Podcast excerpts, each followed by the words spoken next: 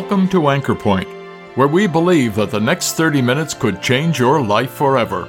So join us to consider the greatest message ever heard, the good news of the gospel, as well as sound scriptural teaching for believers, all based on the Word of God, the anchor for our souls.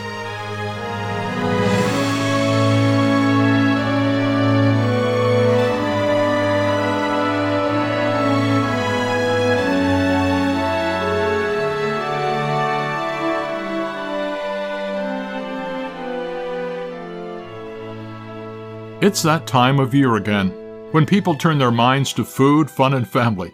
Yes, it's Christmas, the most wonderful time of the year, they say, where there's shopping, baking, decorating, and so many festivities to attend, not to mention singing about the jolly old man in red and white who distributes gifts around the world. But hold on now, is that really what Christmas is all about? A visitor from the North Pole who showers us with material goodies? Of course not. But how many people actually stop and give a moment's serious thought about it? We hope that you will. Today's message with speaker Marvin Dirksen will focus our attention on the baby in Bethlehem's manger and the staggering mystery of the incarnation. We hope that what you hear will open your heart to the marvelous truth of God walking with men and his wonderful love for sinners. Tonight I'd like to look at what I have called the mystery of the manger. Now, the actual details of the birth of Christ are certainly known to be part of the biblical account. There was the long trek from Nazareth in the north of Galilee down to the southern part of Judea to the small village of Bethlehem. They were required to do this because of registration demanded by Caesar in view of a new tax that was going to be implemented. Then, of course, there was the no vacancy signs that they saw everywhere when they got to Bethlehem. There was no room for them in the inn, and so they were given the outside place. Of course, was the angelic message that came to those very frightened shepherds on the hillside of Bethlehem. And then, of course, yes, there was the babe in the manger. Now, all of these were certainly uncommon, unusual features of the story, but they weren't mysterious, were they? No, the mystery of the incarnation, the mystery of the manger involves the identity of the babe in the manger who he is and what he became. That the wee babe in Bethlehem's manger was none other than the eternal Son of God, God in human flesh. What a moment. What a truth. I'd like to just read a couple of scriptures. The first one is found in the book of Isaiah in the Old Testament, chapter 7, and we'll read verse number 14. As Isaiah writes, he's actually writing 700, 750 years before the event in Bethlehem. But this is what he writes. Therefore the Lord himself shall give you a sign. Behold, a virgin shall conceive and bear a son and shall call his name Emmanuel. And we understand that that word means God with us. A second reading of the Gospel of John chapter 1. And we'll read verse number 1. In the beginning was the Word. And the Word was with God and the Word was God. The same was in the beginning with God. And then down to verse 14, and it says, And the Word was made flesh. The Word became flesh and dwelt among us. And John could write, We beheld his glory. The glory is of the only begotten of the Father, full of grace and truth. I'd like to read one final passage, this time just part of a verse in 1 Timothy chapter 3 and verse number 16. These are the words of Paul as he's writing to a co-worker, Timothy. He says, and without controversy, great is the mystery of godliness. God was manifested in the flesh. Some of you may remember the royal baby fever that gripped Great Britain and I'm sure many other parts of the Commonwealth back in the month of July of 2013. If you were around, you remember that William and Kate were expecting their first child that child would become the third in line of succession to the British throne. And so it was a big thing. The media, as you'd expect, they actually camped outside of St. Mary's Hospital for three weeks, hoping to be the first to report the news of a new birth. And yes, on July the 22nd, 2013, Prince George Alexander Louis was born and all of Great Britain cheered. How different was the birth in Bethlehem? It wasn't in the Lindo wing of St. Mary's Hospital that the Savior came into humanity. but it was really in an outside place, possibly in a rough cave or in a very crude structure that the entrance was made. There were no royal attendants. There were no specialist doctors or nurses. No, it was Mary herself who had just given birth that tenderly wrapped her firstborn son in those swaddling bands and carefully laid him in the manger, the place where cattle ate from. You know, even the acclaim and the response of society was so different. It was only just a few shepherds, the lowest rung of society that came to gaze upon the child and to leave with wonder and with worship in their hearts. The Savior was given the outside place from the get-go. Indifference, lack of awareness, ridicule, it devolved to hatred, and finally rejection. And ultimately there was the demand of death for him, for they believed that he was an impostor. Why is it that 2,000 years later, Jesus Christ is still the center of attention? Interestingly, he is either hated or he's loved. He's either ignored or he's appreciated. He's either blasphemed or he's worshiped. He's either ridiculed or he is adored. Why the difference? The difference is because of who he is and of what he became. He is the eternal Son of God, God in human flesh. And as we sometimes sing, verily God yet become truly human, lower than angels to die in our stead. You see, when we come to the babe in Bethlehem, we need to understand that Bethlehem was not the start of his existence. Hope we understand that. Bethlehem was not the start of his existence. You know, when any of us were born, when our children or grandchildren were born, it was the creation of a new personality. There was a new life that had come into view, one that had never existed before. But you know, when Jesus Christ was born, it was not the creation of a new personality at all. No, rather it was the coming into this world of a person who had existed from all eternity. He is the eternal Son of God. He is the mighty creator himself. This was something brand new in the history of the universe. And it's no wonder that the angels were thrilled to be able to declare the news that God had drawn near, that God had visited planet Earth, that the mighty creator himself had stepped into his whole creation. The father of eternity, the timeless one, was now marked by time and that heaven had come down to earth. I couldn't help but think of Psalm 8, where David the psalmist was obviously looking at the heavens, the vast starry universe overhead of him, as he thought about the greatness of God and the smallness of man, as he thought about the holiness of the God of heaven and our sinfulness he couldn't help but write, What is man? That you're mindful of him, or the Son of Man, that you actually visit him. But visit God did. He came right to where we are. And so as we come to Bethlehem, we understand that Jesus had a birth, but he had no beginning. Uh, that's hard to understand, isn't it? He had a birth, but he had no beginning. You see, he never ceased to be what he'd always been, God, but he became what he had never been before, God in human flesh. So I wonder, have you ever thought about what he actually became when he came into this world? John chapter 1 verse 14 that we've been able to read tells us the word became flesh. That simply means that he became a real man, just like ourselves. Yes, apart from sin, but there was flesh, there was blood, there were bones. He had emotions, he had feelings. He grew weary. He was just like ourselves. He became a man. And that's why Paul could write to Timothy and he says, great is the mystery of godliness. God was manifested. God was revealed in flesh. You see, the invisible God had now become visible. But there's something else that John 1.14 tells us. The word became flesh and dwelt among us. So he became a resident. He became a man. He became a resident. He tabernacled among us is what the word means. Or as I like to say, he pitched his tent in our backyard. You know, he didn't cloister himself in some secluded tower, or he didn't give, you know, infrequent sightings, just come out every once in a while. He wasn't even a tourist that came to planet Earth for two weeks to look around and then go back. No, he became a resident. He lived in Israel for 33 plus years, lived in Nazareth for the first 30 years. He worked with his hands. He was known as the carpenter's son. And so he came to where we were as a resident.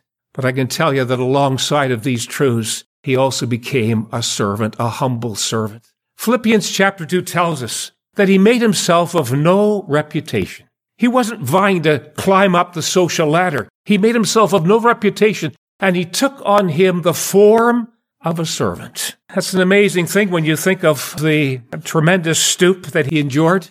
You see, he came to bless. He came to serve. The Bible says he didn't come to be waited on and to be pampered. No, he came to give light to those that sit in darkness. He came to bring blessing to undeserving sinners. He came to lift up sorrowful hearts, and he came to bring peace and forgiveness to the guilty.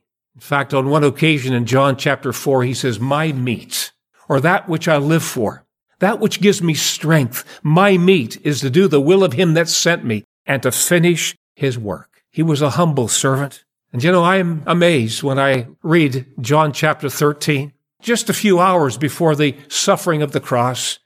And yet there in the upper room with the disciples around him, he gets up from supper, lays aside his garment, puts a towel around his waist, takes a basin of water, and he actually stoops and he washes the feet of his disciples. The Lord of life and glory, stooping to do the work of a humble servant. But let me tell you another thing he became. 2 Corinthians chapter 8 verse 9 give us amazing words. It tells us of the one who was rich, yet for our sakes and for your sakes, the Bible says, he became poor, just so that you through his poverty might be made rich. He became poor. We've already noted that his birth was surrounded by poverty. But you see, his life was marked by poverty as well. On one occasion, he was speaking to an individual and he says, You know, the foxes, they have their dens. He said, The birds of the air have nests, the Son of Man hath not where to lay his head. He never owned a home. There was never a place that he could call home. Somebody said he was the homeless stranger in the world his hands had made. He became poor. But when I come to the cross, I'm made aware that poverty surrounded his pathway there in the suffering. You see, he was stripped of everything apart from a heart of love. And the very soldiers that pierced his hands and feet with those Roman nails ultimately gambled for his clothing that they'd taken from him. But there was also the poverty of loneliness that marked him. The prophet could write, I looked for some to take pity, and there was none, and for comforters, and I found none. He scanned that crowd, and there was no one that identified with him. He was forsaken. He was abandoned. He was left alone. He became poor. And yet, my dear friend, I need to tell you, he became poor just so that you, through his poverty, through all that he so willingly became, that you might be rich. And tonight I'm one of millions of people that have come to know him, and I am eternally rich with eternal life, with the forgiveness of sins. It's all found in Christ. But I need to tell you one more thing that he became. He became the Lamb of God to deal with the problem of our sin. You know, the, the Bible in Revelation chapter 13 verse 8 tells us that he was a lamb slain from the foundation of the world. That's interesting. A lamb slain from the foundation of the world. That makes me aware that his death was part of an eternal plan. The cross and Calvary was not an afterthought with God. No, it was part and parcel, the very center of that eternal plan. And so when he came, he came as the Lamb of God that would go to the altar of sacrifice, that would lay down his life as the payment for our sins.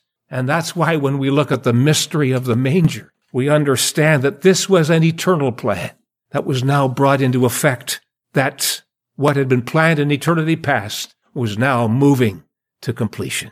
Perhaps you're wondering at the wording that a virgin shall conceive and bring forth a son. That's an amazing verse, isn't it? Behold, the virgin shall conceive and bear a son and shall call his name Emmanuel. I have to acknowledge that that statement, that truth is incomprehensible to the human mind. I can't pretend to understand it, and I certainly can't presume to explain it, but how wonderful it really is. You see, this conception was to take place in the womb of a virgin. It was a one-time only event that had never happened in the past and would never happen again. The conception was to be brought about by the Holy Spirit of God coming upon Mary, coming upon the Virgin, and the power of the highest overshadowing her. The coming upon caused the miracle of the conception, and the overshadowing was a time of special guardianship while Mary carried in her womb the Son of God. You say, why is that so important?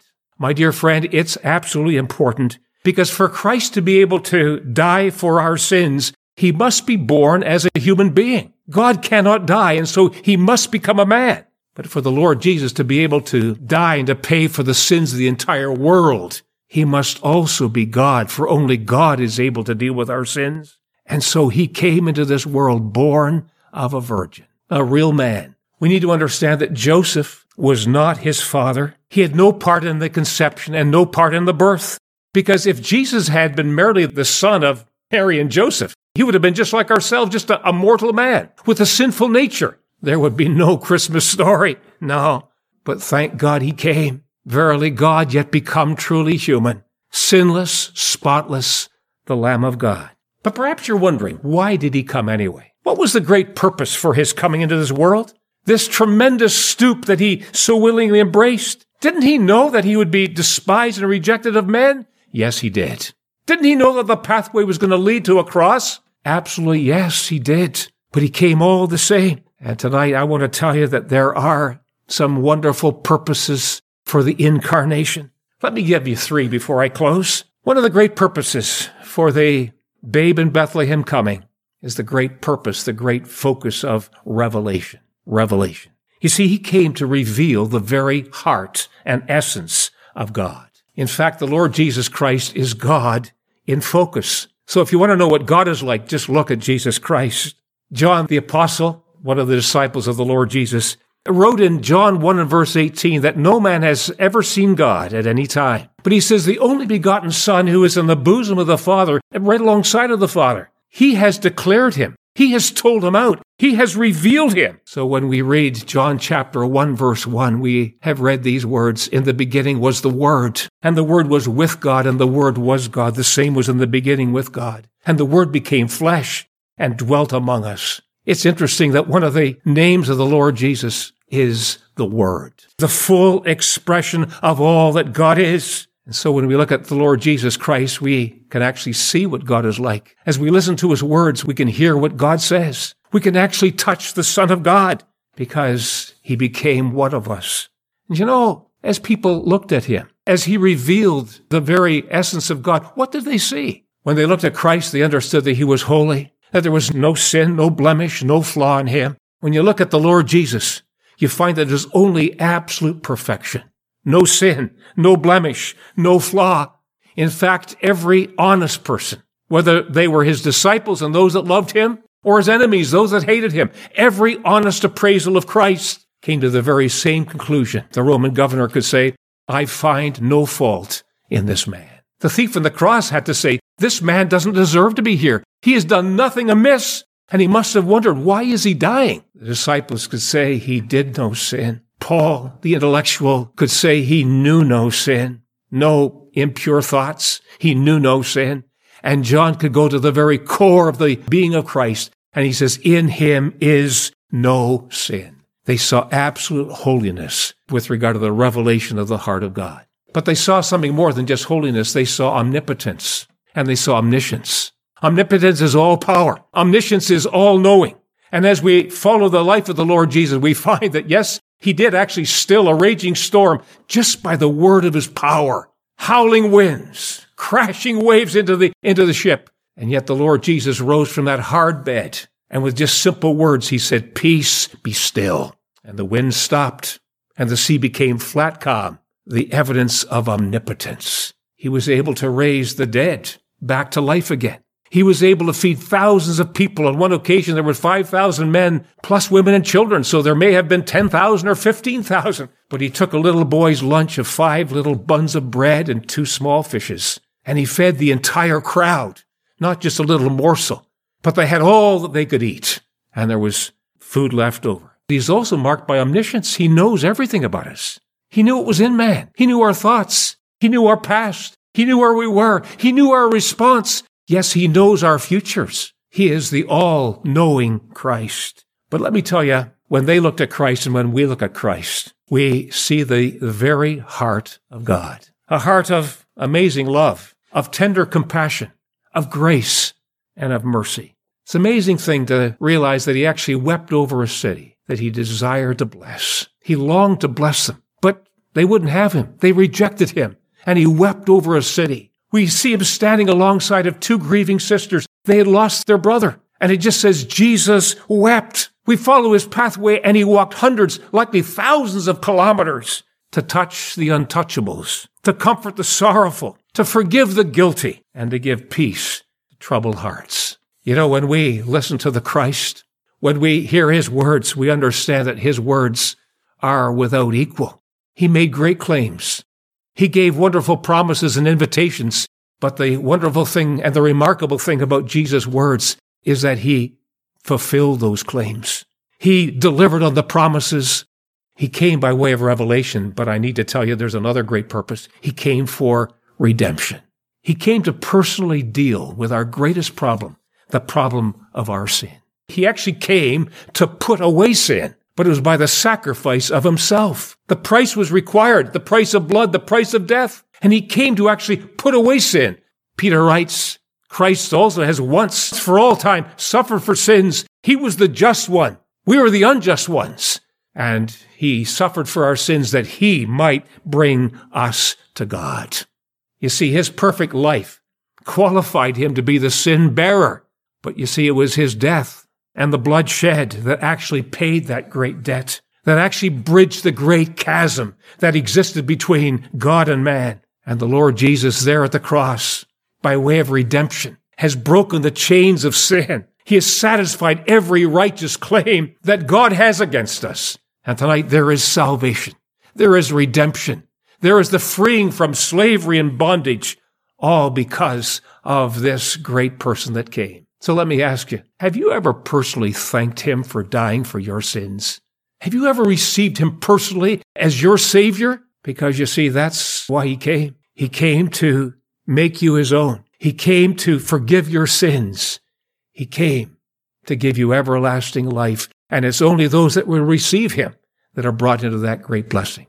But there's one more thing as I close. He came that there might be a relationship between us and our God. You see, that's why we're made. We're made by him and we're made for him. And so he has made us that there might be this relationship, this enjoyment of his presence, both in life and yes, for all eternity. I was just reading today in John chapter 14. Again, it was in the upper room just before he went to the cross. And he was telling his disciples that were a little bit perplexed, a little bit troubled. He said, Don't let your heart be troubled. He said, I'm going to prepare a place for you. And he says, If I go and prepare a place for you, I will come again and receive you to myself, that where I am, there you may be also. He wants us to be with him. He wants us to be with him forever. My dear friend, that's why he came. That was the eternal plan. And yes, when the fullness of the time was come, God sent forth his son, made of a woman, made under the law, that we might receive the adoption of sons, that we might be brought into God's family. Let me ask you, have you ever received him? You see, what you do with him will determine your eternal destiny. And so I trust that you will crown him as the King of Kings, the Lord of Lords, your Savior, and that tonight you might come to know that He came to die for your sins, and He's inviting you to receive Him.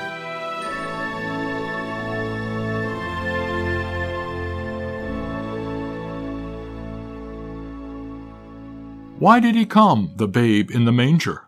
Well, revelation, to show us the character of God in all his beauty and glory. Redemption, to put away our sins by the sacrifice of himself, and relationship, to invite you to trust him and come into his family. What wonderful truths we've heard this evening. We hope that you will take them to heart this Christmas and come to know this gracious Savior as your very own.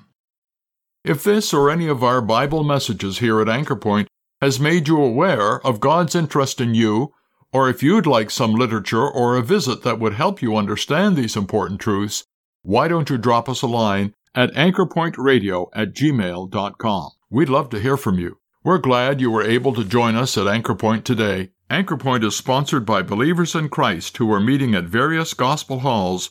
Each of these Christian assemblies holds gospel services every Sunday, as well as other meetings such as regular prayer and Bible studies throughout the week. If you've been challenged by today's message, and would like to know more about the truth of the gospel, or of gathering unto the name of the Lord Jesus Christ following New Testament principles, take a look at our Anchor Point website at anchorpointradio.com. There you will find more information as well as the location, programs, and meeting schedules for the gathering center nearest you. My name is Glenn Todd. Thank you once again for listening, and we invite you to join us again next week at the same time for Anchor Point, where we believe that Christ alone is the anchor for the soul.